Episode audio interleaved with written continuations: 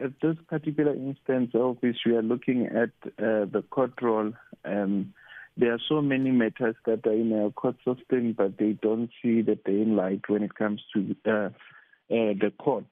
So what we are merely trying to do here is to show that there are some matters that have been in the court system and, and those matters have not been attended to. Uh, one of our colleagues, and, and, this will be revealed during the press conference today, uh, one of our colleagues uh, had a court matter which was on the court roll, and uh, to his surprise, the court matter was removed from the, from the court roll. And later on, when trying to find out from the court registrar what happened to the matter, the register uh, said to to to to the gentleman that no, uh, to get the matter back to the court roll, you can pay twenty thousand rand, and uh, I'll make sure that your matter is back on the court roll. Hmm. So we're speaking about the corruption uh, involving the court roll, and, and really some of the matters that uh, have been in the system. Uh, but for some reason they don't they don't go to court. Some of those matters are involved high profile matters, uh, matters against the Minister of Justice, matters against the Minister of, of Transport and, and some others. I mean, even with the public protector, she had some of the matters that she uh, mm-hmm. to court via the Brooklyn police station, but some of those matters have not been in court.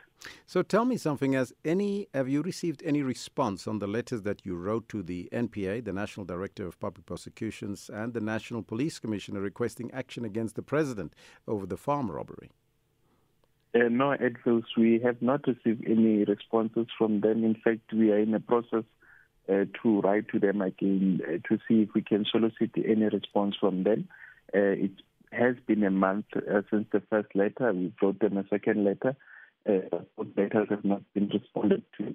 But as well as we are, we are trying to look at other avenues in law that we could use to really make sure that justice is served and everyone is seen to be equal before the law. And uh, lastly, are you insinuating then that the courts are in President Cyril Ramaphosa's favor given uh, this inaction by them? Well, it will look uh, it will look like that. I mean, it, remember a, a few years ago, well, not a few years ago, I think last year uh, there was uh, uh, a report by ANC in KZN, by the PNC in KZN that said the same thing. That the Conference court seems to be uh, going in favor of the ANC or the president. So we are of the view that uh, at the moment, as things stand, is that everything that we take to the court. I mean, you look at uh, what is currently happening with the uh, current uh, with the public protector.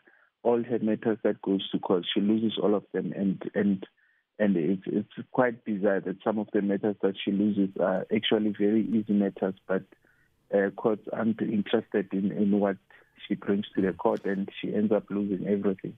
So but, we, are, we, we we we do think as an organization that uh, courts are conflicted in many of the matters that comes to the courts.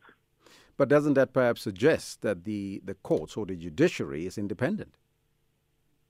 Um, no, it, it's not about the matter. You see, if, if we had to test the issue of independency, I think that will be a different story altogether because courts aren't as independent. They they they, they currently are playing in politics, um, and and that is that is why we are saying that as first today we are uh, focusing on the court roll and what happens in the court roll, and as we come up with those all those matters, we'll be able to demonstrate exactly what we talk about when yes. we say that uh, the courts are not independent as they, they, they seem to be.